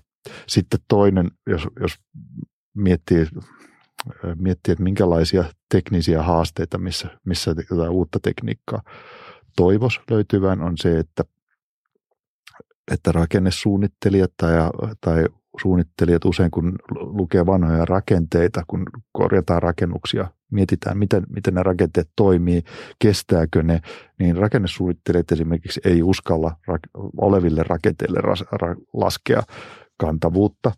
Et niin, ne on, jos, jos niiden olosuhteita millään lailla muutetaan, niin usein, useimmiten päädytään sitten niin kuin uusimaan ne rakenteet sen takia, että niiden, niiden vanhojen rakenteiden varsinkaan jonnekin veistettyjen puupalkkien kantavuutta ei voida laskea, mutta sama koskee vanhoja betonirakenteita ja muuta. Että, että, tota, että si, sellaista sellaista niin kuin ehjien ja, ja toimivien rakenteiden niin kuin tun, tuntemusta ja tutkimusta. Mä en tiedä, mitä, mitä uusia tekniikoita se vaatisi vai vaatiko se, sekin pelkästään niin kuin laskutapojen kehittämistä. Niin se on, se on semmoista osaamista, jota tarvitaan. Ehkä sama koskee myöskin ilmanvaihtoa. Niin, painovoimainen ilmanvaihto on, on aihe, jota, jota asiantuntijat, jolle asiantuntijat ei uskalla antaa numeroarvoja, kun numeroarvoja kuitenkin sitten vaaditaan normeissa. Tuohon voisi lisätä, että kyllähän se painovoimainen ilmanvaihto, sehän on nyt on tämmöistä innovatiivista tutkimusta niin kuin, ja, ja on, on onneksi nyt niin kuin lisääntymässä niin kuin, siis todella niin kuin korkean teknologian niin kuin tasolla tutkimusta ja voidaan niin kuin simuloida erilaisia tilanteita ja, ja mitata ja, ja arvioida, niin kuin, ottaa huomioon semmoisia tekijöitä. Että mä luulen, että tota, Käärmetalon korjauksessaan oli, oli tämä Janne Helsteen tehnyt, tehnyt tota, diplomityön Aalto-yliopistolla, jossa hän tutki niin kuin ratkaisumalleja ilmanvaihdon parantamiseen tämmöisissä ja, ja nimenomaan sen painovoimaisen ilmanvaihdon siihen liittyviä. Että se herättää ja nythän on, on tekeillä useita väitöskirjoja myöskin näistä ilmanvaihto, painovoimaisen ilmanvaihdon osalta. Että se on, se on sitä tutkimusta, mikä todella tarvittaisiin, koska niin kuin yhteen aikaan on ollut niin valtavan niin kuin yksisuuntainen tämä ajattelu ja normitus ja, ja ohjailu. Että siinä meillä on aika tärkeä kenttä kyllä. Joo, se on huikea, huikean yllättävä kysymys tämä, että painovoimainen ilmanvaihto on jotenkin tule, tulossa olevaa uutta huipputekniikkaa, kun tilanne on kuitenkin se, että valtaosa meidän rakennuskannastakin taitaa olla edelleen painovoimaisella ilmanvaihdolla toimivaa. Ongelma on tietysti se, että, että hyvin suuri osa asukkaistakaan ei edes tiedä, että mistä, miten se ilmanvaihto toimii ja ei osaa käyttää sitä. Se vaatii hyvin toimijakseen. Se vaatii sen, että käyttäjä vähän osallistuu siihen, mutta tota, käyttäjät ei tunne sitä. Asiantuntijat ei, ei ymmärrä eikä osaa eikä luota siihen järjestelmään. Et se on jollain lailla ihan lainsuojaton järjestelmä, vaikka se on toimivana, toimivana niin kuin semmoinen mainstream-ilmiö meillä. No me Museovirasto on juuri nyt julkaisemassa, julkaisemassa käyttö- ja huolto-ohjetta painovoimaiselle ilmanvaihdolle juuri tätä, tätä ongelmaa täyttämään ja, ja tietysti se, että sen ylipäätään tunnistaa, että tämmöinen tekniikka on ja miten sitä käyttää, niin se parantaa, parantaa olosuhteita monella tapaa ja mä uskon, että markkinat ja kulttuurit juuri tämän painovoimaisen ilmanvaihdon kohdalla tulee muuttumaan lähivuosina aika tuntuvasti. Joo, ja se esineistön design myöskin toivottavasti. Mm. No se varmasti, ihan, ihan varmasti siinä, kun, kun sitä rupeaa, rupeaa syntymään sitä, että niitä myöskin rakennetaan ja korjataan. Mutta meillä on nyt, nyt tavallaan asiantuntijajoukkoa kehittymässä myöskin tälle, tälle alalle. Keskitytään vielä lisää korjaamisen haasteisiin. Usein kuulee sanottavan, että tulee halvemmaksi purkaa entinen ja rakentaa tilalle kokonaan ö, uusi kerrostalo kuin remontoida vanhaa. Eli miksi korjausrakentaminen koetaan kalliiksi kuin uudisrakentaminen? Onko suojelumerkintä pelottava asia rakennuttajille ja vaikuttaa täten hintaan epäsuotuisasti? Ehkä me tota käytiinkin jo tuossa alussa vähän niin, läpi. Kyllä sitä, sitä käytiin, mutta tietysti mm. tuohon suojelumerkintään voi... voi Voi tässä palata. Me ei niin paljon kuitenkaan rakennussuojelusta tässä on puhuttu. Eikö, eikö me ole puhuttu enemmän korjaamisesta yleisemmin? Ja, ja kyllähän se niin on, että raken, rakennussuojelukohteita, rakennussuojeltuja suojeltuja rakennuksiakin, niille tehdään aika lailla samoja korjauksia, samantyyppisiä suunnitelmia kuin, kuin muullekin rakennuskannalle. Että, että tota, ei ne ihan valtavasti välttämättä poikkea. Mutta se, että, mi, että miten se koetaan, se, se suojelu, suojelumerkintä, se, siinä on semmoinen haaste, että suojelu, rakennussuojelu, sen, sen tarkoitus on merkitä, olla merkintä siitä, että tämä on arvokas ja sen, sen tietysti tarkoitus olisi kannustaa ja, ja tuoda, totta, näyttää se lisäarvo tai, tai se arvo, joka, joka rakennuksella on ja näyttää ne mahdollisuudet. Ja ehkä se myöskin on viesti siitä, että rakennuksessa on nykyisellään sellaista, jotain sellaista, mikä on säilyttämisen arvosta, että sitä, sitä ei tule, tule niin kuin harkitsematta muuttaa.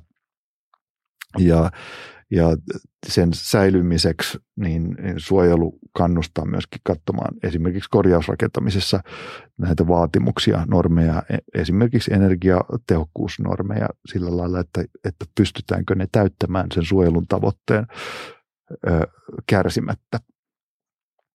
Eli se antaa jonkinlaisia joustomahdollisuuksia myöskin, myöskin niin kuin rakentamisen vaati, vaatimuksiin. Että kyllä siinä, siinä on, siinä on niin kuin molempiin suuntiin varmasti voimaa. Tai että siinä, siinä, jos, jos rakennuksen omistaja näkee sen kuitenkin sen rakennuksen säilyttämisen arvoiseksi ja, ja, ja tota, suojelumerkinnän perustelluksi, niin, niin tota, uskoisin, että se ei, sitä ei nähdä niin kuin pelkästään byrokraattisena esteenä. Joo, mehän ollaan tehty paljon tota näitä inventointeja ja kierretty tuolla maaseutua juuri sillä mielellä, että mitkä rakennukset nyt olisi yleensä yleiskaavoissa tai asemakaavoissa suojeltavia. Ja, ja kyllä se vastaanotto, kun siellä on tavattu näitä asukkaita ja talonomistajia, no, niin kuin pääsääntöisesti ollut positiivinen. Hyvin harvoin joku on, on ollut sitä mieltä, että hänen rakennustaan ei saisi suojella. Ja se on jopa yllättänyt meidät kyllä positiivisesti. Että kyllä ihmiset kokee, kyllä he arvostaa yleensä. Ja ottaa huomioon vielä, että kyse ei ole vaan siitä omasta rakennuksesta, vaan siitä on se koko sen kulttuuri- tai lähiympäristön vaalimisesta, että myöskään naapuri ei lähde muuttamaan sitä ihanaa ympäristöä, missä asutaan, niin se on yhteinen sopimus, niin se ymmärretään kyllä yleensä aika, aika positiivisesti. Ja sitä voisi sanoa vielä, että näissä kaavoissahan yleensä suojellaan vaan, vaan ulkokuori, jolloin, jolloin tarkoittaen, että julkisivuja ilmettä ei saisi muuttaa ja tuntuu, että sehän niin kuin vaatimuksena on oikeastaan aika, aika, se pitäisi oikeastaan olla aika itsestään selvää, jos on ostanut vanhan rakennuksen, että haluaisi, että se näyttäisi siltä, kun se on näyttänyt alun perin. Et tuntuu, että se ei ole niin kuin kohtuuton vaatimus, että sitä nyt ei saa muuttaa joksikin ihan muuksi. Ja kuitenkaan se yleensä ei estä esimerkiksi lisärakentamista ja jonkinlaisia muutoksia, mitkä siihen rakennukseen on hyvin mahdollista sovittaa sen kokonaisilmettä turmelematta. Ja sitten tosiaan vielä nämä, nämä helpotukset, mitä rakentamismääräyksiin ja esimerkiksi just korjausrakentamisen energiatehokkuusmääräyksiin voidaan saada tätä kautta, suojelun kautta, niin on, on ihan merkittävä helpotus. Voidaanko me ihan vielä palata siihen kustannuskysymykseen, kun me no. mietittiin, keskusteltiin Kristiinan kanssa myös tästä, että sehän on, on ainakin näillä ruuhkaseudulla sehän on hinnoittelukysymys myöskin. Ensinnäkin, että korjaus, korjaushanke maksaa paljon, on, on niin kuin suhdanne, vähän suhdannesidonnainen, että milloin on niin kuin tämmöisellä, missä on vähän ylikuumenemista ja valtavasti korjaustöitä, niin tietysti joudutaan maksamaan. Esimerkiksi linjasaneerauksen asiakas voi kyllä hämmästellä joskus sitä urakkahintaa, mikä tulee, kun ajattelee, että tässähän vaan korjataan kylppärit ja, ja keittiöt ja, ja näin, mutta se on, se on oikeastaan, mutta useinhan on kysymys siitä, että kun, kun lähtee joku korjaushanke liikkeelle, niin siinähän, yrit, siinähän on myöskin samalla nostetaan sen rakennuksen tekninen toimivuus ja tämä talotekninen ihan uudelle tasolle uusien määräysten ja, ja uusien vaatimusten mukaan, niin kuin jo puhuttiin. Ja se tietysti maksaa. Ja sitten usein jossain korjaushankkeessa niin samalla lunastetaan nämä aika monen vuoden ehkä laiminlyödyt ylläpitotyöt, jotka olisi niin kuin se jatkuvan ylläpidon ja korjaamisen ja talon vaalimisen niin kuin, ja, ja uudelleen maalaukset, joita voidaan tehdä niin kuin tietyn välein, niin jos niitä ei ole tehty, niin tuo korjaushanke tietysti maksaa silloin paljon, koska siinä tehdään niin kuin, niin kuin ehkä kolmekymmentä tai kaksikymmentäviisi vuoden työt niin kuin kerralla. Että usein sitä ei nähdä sitä, että niin kuin sen, sen niin kuin, niin kuin tämmöisenä, mihin tietysti tämä rakennusten huoltokirjat ja muut tähtää, että alettaisiin huoltaa rakennuksia jatkuvasti. Mutta on se hyvin tuttu asia, että rahaa helpommin kerätään sit silloin, kun on iso hanke, kuin se, että tätä tehtäisiin jatkuvasti niin kuin jakaen. Niin, niin sen takia ne koetaan varmaan suuriksi nämä kustannukset. Ja tietysti jos on yksityinen taloyhtiö, niin, niin se on jokaisen taskusta hankittava se laino, lainolla ja muuta. Mutta, ja sitten se tietysti, että korjausrakentaminen on aika työ, käsityövaltaista. Ei se ole niin kuin valmiita komponentteja, ei nosteta sisään taloon, vaan, vaan niitä täytyy asentaa. Ja ensin pitää purkaa ne vanhat ja poistaa pintoja ja pinnoitteita ja muuta, että se... Se on tietysti toisenlaista rakentamista. Niin siinä vaatii siis sellaista omaa suunnitteluprosessia ja suunnitteluprosessia, joka jatkuu vielä toteutustöiden aikana. Että, että siinä ei ole itsestäänselviä ja valmiita vastauksia, niin kuin mm-hmm. ehkä uudisrakentamisessa on enemmän. Että saa suoraan etukäteen tiedossa, että mitä, mitä tästä tulee. Mutta ei, usein toistetaan sitä, että korjaamisessa...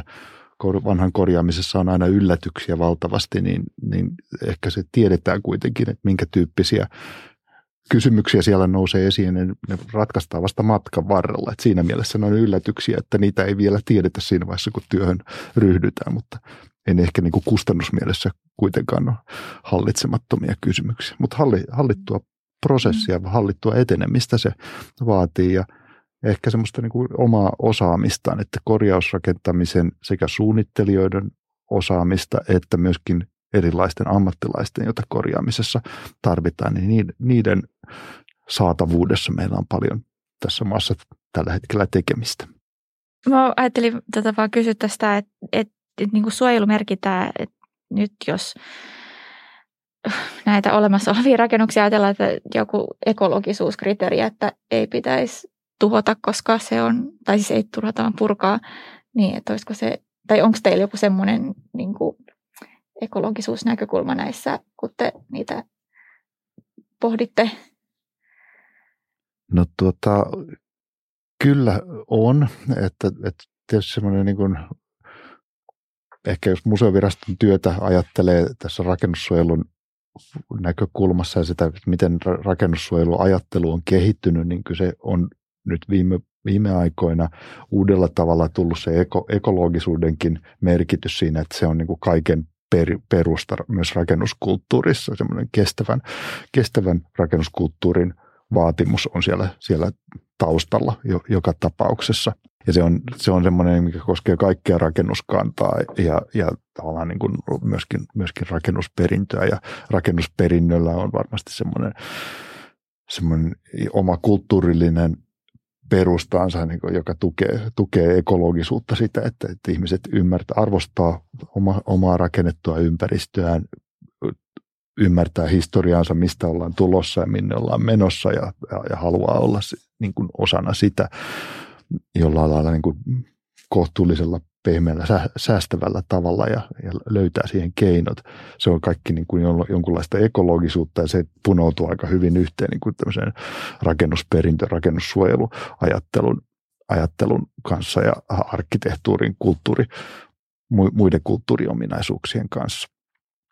Mutta semmoinen, semmoinen äh, suojelumääräys, tavallaan niin kuin tämmöinen yleisoletussuojelumääräys, että olemassa olevaa rakennuskantaa pitäisi vaalia ihan ekologisista syistä ja tämmöistä tek- myöskin teknistaloudellisista syistä, niin sellaistahan ympäristöministeriössä ollaan, ollaan kehittämässä siihen, siihen liittyviä ajatuksia. Nyt, nyt tällä hetkellä tämä hiili, hiili, hiilidioksidinäkökulma on, ilmastonmuutosnäkökulma on, on vallalla, mutta kyllä siellä niin kuin muutenkin tätä materiaali, materiaalisäästämistä ja tehokkuutta siihen suuntaan ollaan vääjäämättä menossa, että, mutta tämä nyt on siis ää, Museoviraston näkökulma ja kulttuuriperinnön mm. näkökulma on, liittyy, kytkeytyy tähän läheisesti, että tämmöinen kestävä rakennuskulttuuri on, on yksi näkökulma kulttuuriperinnössä. Tutustutaan sitten tarkemmin peruskorjauksen kulkuun suunnittelusta toteutukseen. Esimerkkinä toimii Helsingissä sijaitseva asuinkerrostalo Käärmetalo, joka valmistui vuonna tuhatyhdeksänsataaviisikymmentäkaksi ja jonka kunnostustyö aloitettiin vuonna kaksituhattakuusitoista. Kohteen korjaus oli erinomaisen onnistunut, sillä se sai arkkitehtuurin Finlandia-palkinnon vuonna kaksituhattayhdeksäntoista. Käärmetalon suunnitteluratkaisut ja arkkitehtuuri ovat ainutlaatuiset ja se on asemakaavassa suojeltu. Osittain voidaankin jopa sanoa, että suojelumääräys on ollut yksi pelastava tekijä rakennuksen säilyttämisessä ja niin huolellisessa korjausrakentamisen ratkaisussa. Mutta miksi tätä samaa ei voida tehdä perusasuinrakennuskohteissa, jotka ovat lähenemässä peruskorjausta, vaan usein todetaan, että on helpompi purkaa kuin säilyttää? Mitkä olivat päällimmäiset opit Käärmetalon peruskorjauksesta? Nousiko esiin jotakin hyväksi todettuja keinoja, joita voisi käyttää muissa korjauskohteissa? Joo, tästä voisi ehkä sanoa, että Käärmetalon peruskorjaus kyllä varmasti koettiin ja koetaan, sehän ei ole vielä aivan valmis, mutta ensi kuussa valmistuu koko korjaus, niin, niin, koska kysymys on kuitenkin aika lailla myös restauroivasta otteesta. Siinähän on, on ollut hyvin tiukka suojelukaava tosiaan ja, ja tämä kuuluu näihin, näihin Suomen modernin arkkitehtuurimerkkikohteisiin, joka myöskin sitten johti siihen, että, että sitä, ja, ja se on tämmöinen dokomomo-kohde, että siihen, siihen kohdistuu erityisen paljon, niin kun, jos ajattelee asuinkerrostalona, niin aika poikkeuksellinen meidän, meidän nykyarkkitehtuurin historiassa. Ja silloin, niin kun, mitä myös tästä sanotaan, että opittiin ja, ja näitä keinoja, niin kyllähän, kyllähän siellä tietysti tämä suunnittelu erikoissuunnittelijoiden kanssa on, on, niin kun, on ollut aikamoinen prosessi, jossa jokainen on joutunut oppimaan asioita. Ja mä uskon, että tästä Käärmetalon, Käärmetalon opeista voidaan puhua niistä vielä, niin, niin että sillä on merkitystä ainakin Helsingin kaupungin asunnot ja, ja asuntotuotanto, joka oli silloin A T T, nykyään se on kai asuntotuotanto, joka rakennutti tämän kohteen, niin, niin tota, kyllä on sitten jo soveltaa muissa viidenkymmenenluvun kerrostaloissa näitä, näitä niin kuin asioita. Että tavallaan Käärmetalo mun mielestä toimi semmoisena, niin kuin, miten sanotaan, se avasi niin kuin tavallaan tämän lippaan, että nyt niin kuin näitä keinoja voitaisiin käyttää. Eli painovoimaisen ilmanvaihdon niin kuin jatkaminen, joka koettiin ilmeisesti hyvin niin kuin haastavana ja, ja niin kuin, niin se on nyt kuitenkin sitten seuraavissa kohteissa myöskin nähty, että, että hyvä ratkaisu, voi, hyvä ratkaisu voidaan niin kuin soveltaa, että on vaihtoehtoja tälle linjalle, että tehdään, tehdään niin kuin hyvin perusteellinen koneellisen ilmanvaihdon järjestelmä lämmön talteenottoineen tämmöiseen kerrostaloon, että joka niin kuin on helposti ollut semmoinen muutamien viime vuosien niin kuin keino, joka nähtiin silloin, kun on kysymys tämmöisestä suuren rakennuskannan haltijasta, niin, niin helposti niin kuin tavallaan lähtee sitten tämmöinen ajatus, että meidän täytyy nyt olla energiatehokkaita ja, ja käyttää uusinta tekniikkaa, mutta Käärmetalo osoittaa, että ehkä tämmöinen hillitympi linja onkin niin kuin ihan toimiva. Ja niin kuin Pekka sanoi, että onhan suuri, suuri osa meidän rakennuskannasta toimii painovoimaisen ilmanvaihdolla, kuten asunkerrostalot Helsingissä, vanhat kerrostalot Helsingin keskustassa, eihän niissä ole koneellista ilmanvaihtoa. Niin ei se niin mullistavaa ole, mutta se, että sitä nyt niin kuin ikään kuin se kävi läpi tämmöisen prosessin tämä suunnittelu, jossa sitten päädyttiin tähän painovoimaisen ilmanvaihtoon, niin se on yksi niin kuin tietysti oppi, joka on nostettu esiin sitten, sitten näissä arkkitehtiliitonkin keskusteluissa. Hyväksi todettuja keinoja. Mä luulen, että jokainen suunnitteluprosessi, korjausprosessi on tämmöistä keinojen kehittämistä, koska meillä ei ole oikeastaan paljon mitään semmoisia standardiratkaisuja suunnittelijoille, jotka voidaan vaan soveltaa. Niin kuin uudisrakentamisessa on tietysti, meillä on rakennustietosäätiön kehittämät hyvin monet standardit ja standardiviitteet, mutta korjausrakentamisessa kaikki asiat pitää jotenkin kirjoittaa ulos, työselityksissä selittää ja niin kuin ihan purkamisesta, säilyttämisestä, olemassa olevien rakenteiden suojel- suojelemisesta työn aikana ja koko se, se niin kuin, koko se niin kuin sen, sen korjaustyön niin kuin toteuttamisen ajatteleminen siinä suunnitteluvaiheessa on, on että siihen aina niin kuin jokainen tämmöinen kohde, siihen tulee niin kuin lisää oppia tästä asiasta mun mielestä. Koska me ollaan kaivattu tavallaan sitä, että rakennustietosäätiö satsaisi myöskin enemmän tämmöisen niin kuin mallityöselityssysteemiin, joka käsittäisi korjausrakentamista, mutta ei sitä ole. Että kaikki suunnittelijat, arkkitehdit joutuu itse vähän kehittelemään niitä omia mallejaan. Ja sitä voi käyttää ja me olemme käyttäneet, koska meidän yhdessä Kristiinan kanssa on täällä Käärmetalon suunnittelussa, niin me sitten saatiin seuraava työ niin kuin, tavallaan niin kuin rakennushistoriaselvityksen kautta sitten tällainen samanaikainen kuuden kerrostalon kohde, Hilding Ekelunin suunnittelema, joka on myös Käpylässä ja, ja siinä niin kuin, tavallaan ne samat periaatteet, mitä Käärmetalossa on, on, on sovellettu siellä. Ja se ei ollut suojelukohde alun perin, se oli kyllä rakennuskielossa, mutta suojelukaava ei vieläkään ole tehty. Mutta on noudatettu ja neuvoteltu museo, kaupungin museon ja rakennusvalvonnan kanssa ihan samalla tavalla ratkaisuista. Ja esimerkiksi ikkunoiden korjaaminen sen sijaan, että ne uusittaisiin, niin on myöskin saatu läpi tässäkin kohteessa juuri sen takia, että Käärmetalossa osoittautui, että voidaan aivan hyvin korjata viidenkymmenenluvun alun ikkunoita ja ne toimii hyvin korjauksen jälkeen. Ja ne on myös tulevaisuudessa sitten korjattavissa. Että niin on. Jos, jos vaihdetaan uudet ikkunat usein, niin on sellaiset, että ne on sitten tavallaan kertakäyttöiset, että niillä on käyttöikä ja sen niin jälkeen niitä ei pysty korjaamaan tai kunnostamaan. Olen huomannut, että esimerkiksi Saksassa Helsingin rakennusvalvonnalla ei ole valtaa, koska siellä on hyvin paljon muoviikkunoita tuhatkahdeksansataaluvunkin taloissa kaupungeissa. Ei siis ole tuhatkahdeksansataaluvun muoviikkunoita. Niin. Ei ole, mutta siis oikeasti on hämmästyttänyt kyllä, se, että miten, miten kirjava se ikkunamaailma on vanhoissa rakennuksissa matkustelee. Se Käärmetalo on hieno esimerkki siitä, että, että tota se, siinä on perehdytty, uskottu siihen alkuperäiseen arkkitehtuuriin. Sehän on todistetusti hyvä ympäristö ihmiselle, mm-hmm. mutta jos sitä katsoo nykyajan asumisen normeilla, normivaatimuksilla, niin siinä on paljon epätyydyttäviä ja niin kuin semmoisia niin kuin muutettavia asioita, joita joku voisi haluta muuttaa. Mutta et, et jos, jos ymmärretään, että tämä on toimiva, hyvä ympäristö, tämä on osoittautunut toimivaksi ja sen lisäksi tällä on vielä tämmöistä niin kuin ihan erityistä todistusvoimaa ihmisille, että, että me asutaan tässä samassa paikassa, missä nämä edeltävätkin ihmiset on asunut, niin, niin tota, siinä, siinä tuommoisessa korjaamisessa saa ihan huikeasti lisäarvoa, vaikka mikään periaatteessa ei muutu, että rakennus säilyy entisellään tosin hyväkuntoisena ja lisää tulevaisuutta hankittuna. Siis suunnittelussahan oli semmoinen mielenkiintoinen vaihe, kun kierrettiin kaikki asunnot ja, ja se, nehän oli inventoitu, joku meidän toimistot tuli mukaan tähän, mutta Keijo Koskisen toimisto oli tehnyt laajan inventoinnin, mutta oli kuitenkin kiertävä läpi ja varsinkin kun me sitten tutkittiin kaikkien ikkunoiden kuntoa myös puukon kanssa, niin kuin pistäen siihen puuhun, niin, niin myös tavattiin paljon asukkaita. Siis nehän avasi meille ovet ja, ja keskusteltiin siinä samassa, niin se on aika mielenkiintoinen kokemus kyllä, että silloin myöskin huomaa, että miten ihmiset ajattelevat omasta talostaan ja miten he viihtyvät. Sehän on kaupungin vuokrakohde, mutta siellä on semmoisia hyvin pitkäaikaisia asukkaita ollut paljon myös.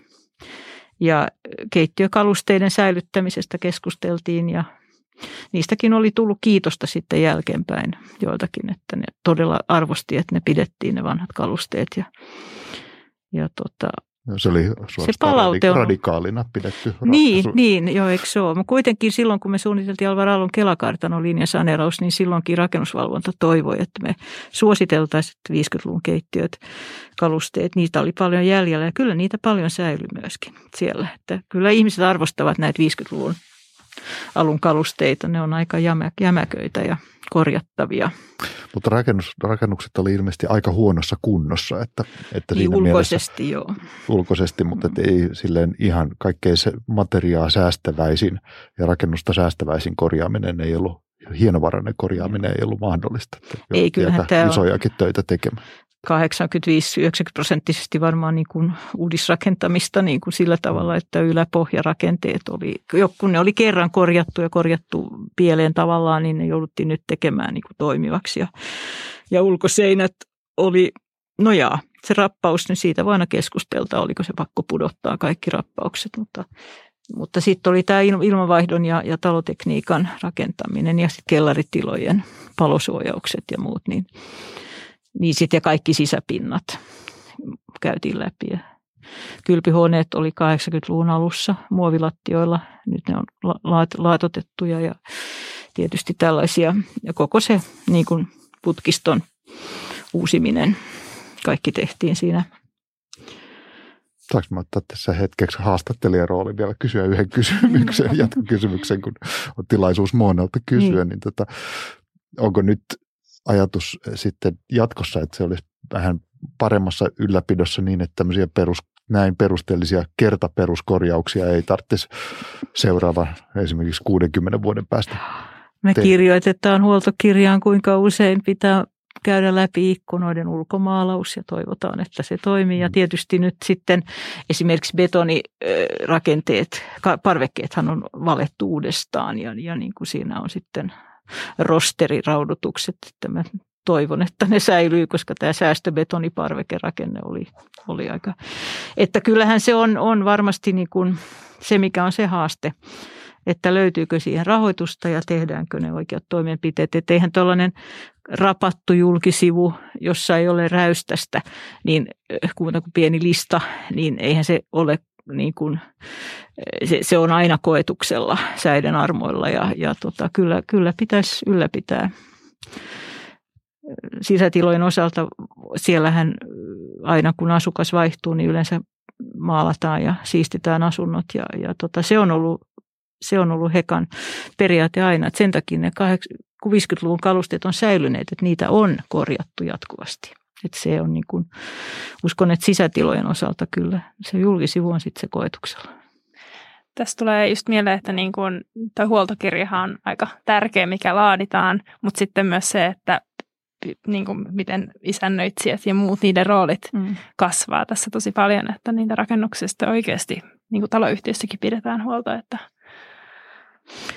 tämmöinen toimija kuin asuntotuotanto on suuri, suuri rakennus, suuren rakennuskannan haltija ja heillä on kyllä sitä osaamista.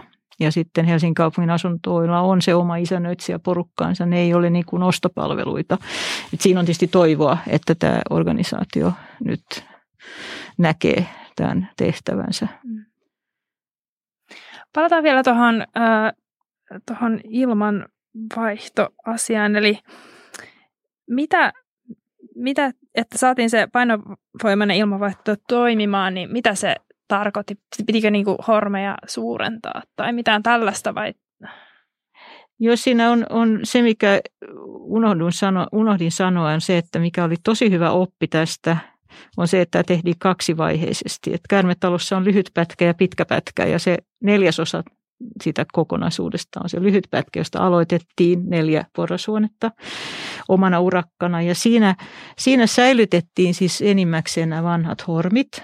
Ne puhdistettiin ja ne pinnotettiin, mutta nehän jouduttiin myös osittain avaamaan tai sivulta. Ja silloin kävi ilmi, että ei ne hormit ole niin kuin piirustuksissa hienosti muurattu tiilestä ympäriinsä, vaan siellä oli semmoisia hataria tiililaattoja vähän niin kuin toistensa päälle vinottain.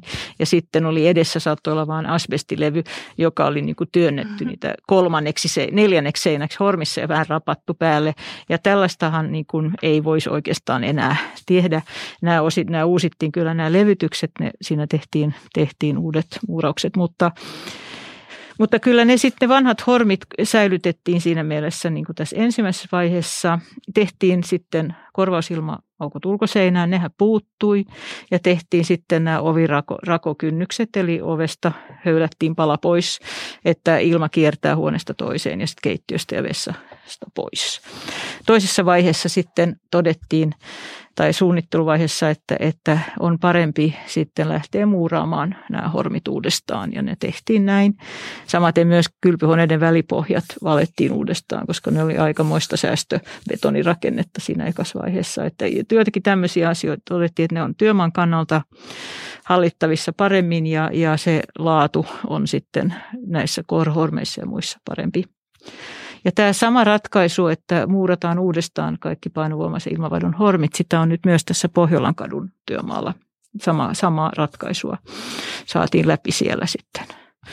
Insinööri ei heti uskonut, mutta kyllähän sitten uskoi, että tehdään tällainen ratkaisu. Toihan on hyvä menettely, toi tuommoinen koekorjaus, että niin. on, on pien rajatumpi alue, missä testataan oikeat korjausmenetelmät ja löytyykö tekijät ja...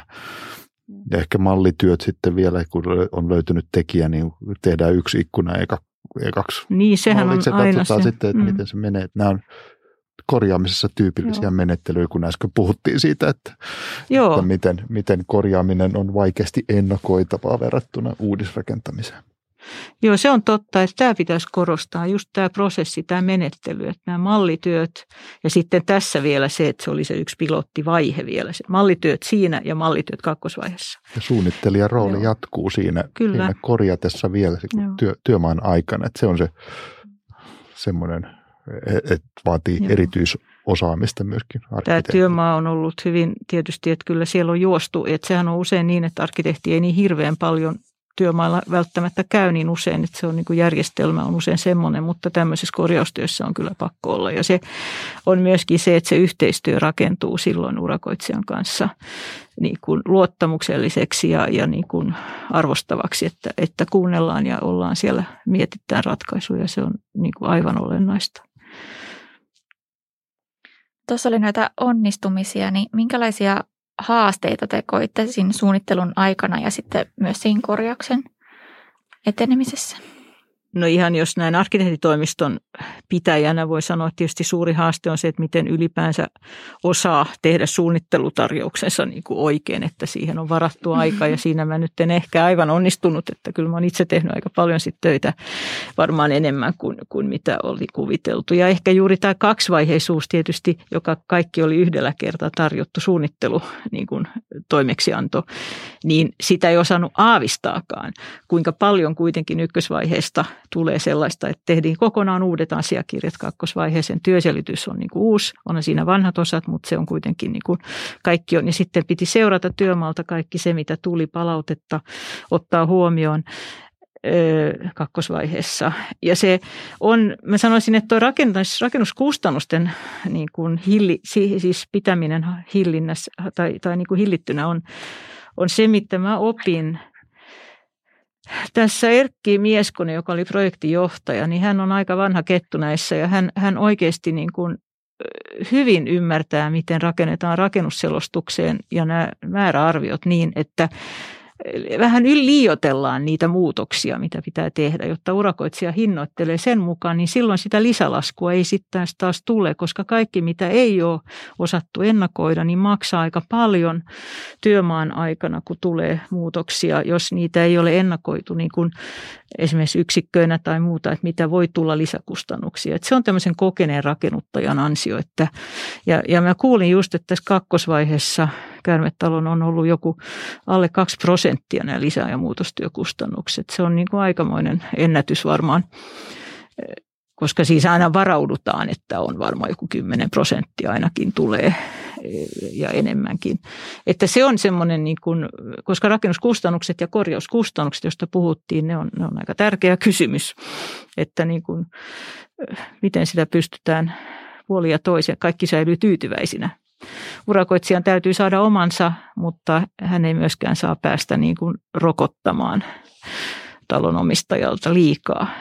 Että se on, se balanssi on, on, on niin kuin, että se oli se yksi haaste, oli kyllä tämä oppia, miten tämä tehdään. Ja sitten toinen haaste on ollut ehkä kuitenkin se viranomaisyhteistyön hallinta, koska meillä on nyt täällä aika paljon neuvotteluja ja, ja tämä rakennussuojelukysymys oli, oli tietysti keskiössä ja jokainen ratkaisu on punnittu sit siltä kantilta niin kuin paljon ja on selitetty ja perusteltu ja käyty esittelemässä ja Ja niin kuin pihasuunnitelman osalta myöskin. Että tässä on tämmöisiä niin kuin ihan käytännön työvaiheita, jotka on, on ollut työläitä ja, ja niin kuin, joita ei ole ehkä aikaisemmin kokenut ihan tämmöisiä. Tämä on ollut sillä tavalla hyvin poikkeuksellinen työ meilläkin kyllä. Tuon tyyppisessä hankkeessa on tosi tärkeää se, että, että hyvin varhaisessa suunnitteluvaiheessa kerätään kaikki vaikuttavat viranomaiset yhteen, ja jotta kaikille tulee selväksi muun muassa se rakennussuojelu, että, että, että miten, sitä,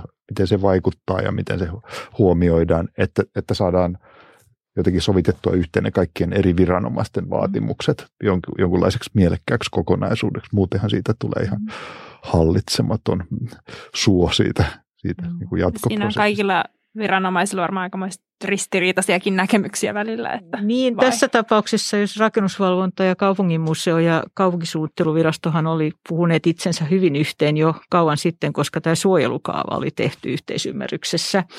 Mutta sitten siihen tulee juuri tämä, mitä viranomaisia myös on, nämä tekniset tarkastajat.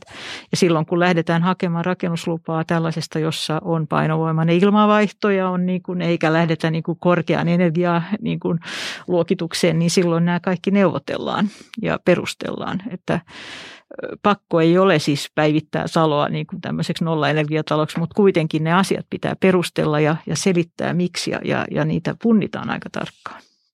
Että kyllä se viranomaisyhteistyö on sitten se insinöörien osaamisen alue, joka, joka tuossa tuli esille myöskin. Ja se varmaan kertoo myös sen, että se neuvottelu on tärkeä osa sitä prosessia ja sillä voidaan päästä hyvin ratkaisuihin, että se ei ole pelkästään niin kuin pelkästään haittavaan.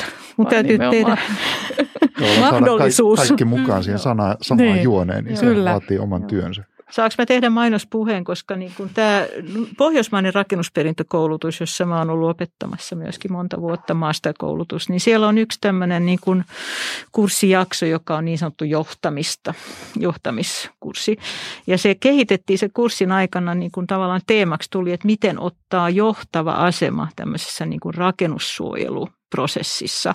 Ja tarkoitti nyt lähinnä arkkitehtejä tietysti, mutta se oli aika, mullekin, mähän olin vaan niin kuin sivu, sivusta kuuntelija, mutta se oli hyvin opettavaista tämä tämmöinen niin kuin osallisten analyysi ja sitten se, että ymmärtää sen, että joka ikinen osapuoli, joka tulee erikoissuunnittelijana tai tilaajana, käyttäjänä tämmöiseen projektin kokouksiin, niin heillä on jokaisella semmoinen käsitys, että se oma agenda on se paras ja niin kuin oikea. Ja sen, se täytyy ymmärtää, että ihmisillä on hyvin erilaisia niin kuin lähtökohtia. Ja jos ei osaa niitä kuunnella, niin voi tulla aikamoisia törmäyksiä. Et siinä niin kuin tässäkin prosessissa Käärmetalon suunnittelussa semmoinen, niin kuin, siellä oli kaikenlaisia jännitteitä kuitenkin aluksi. Ja ne sitten jotenkin kaikki niin kuin ratkesi siinä, mutta meillä oli aika paljon hyvin aikaa myöskin suunnittelulle. Me tavattiin monta kertaa ja se on nyt tärkeää.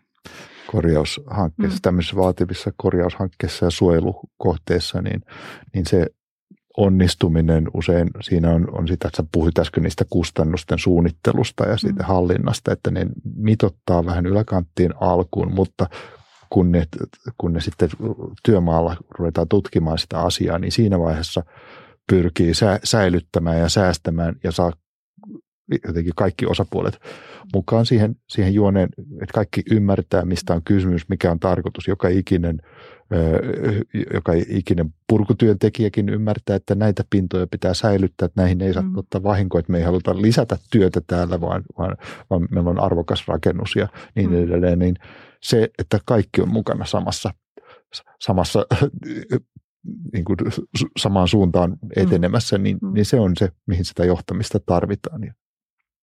Tässä oli hyötyä myös Museoviraston laatimista niin kuin suojaus, niin kuin ohjeista. Se kirjanen, joka käsittelee, miten rakennusta Kyllä, tehdään hyvin. Purkutyöt, se on hirveän tärkeää, että nekin niin kuin määritellään. Että ei ovenpieliä ja muita rikota siinä purkutöiden aikana. Se on jatkuvasti kovassa käytössä. Joo. Joo, se on, korjausrakentamisen se on alalla, sekä suojellussa rakennus, että, rakennuksissa että muuallakin.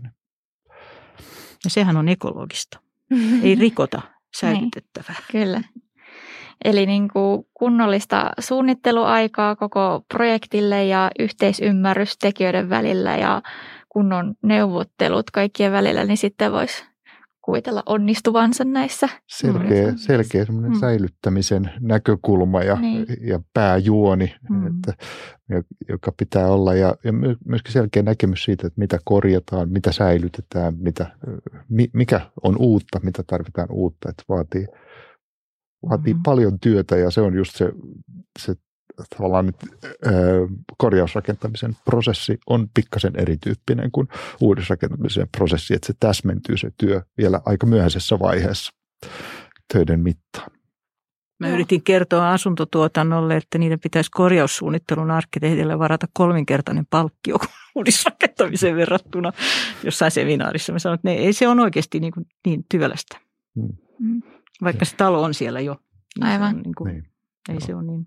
Tämä just oli se, mitä niin. puhuttiin, että Joo. tavallaan materiaa taas sitten siihen, semmoisiin, semmoisiin ei tarvita niin paljon rahaa, kuin uutta materiaa ei niin. välttämättä tarvita niin paljon.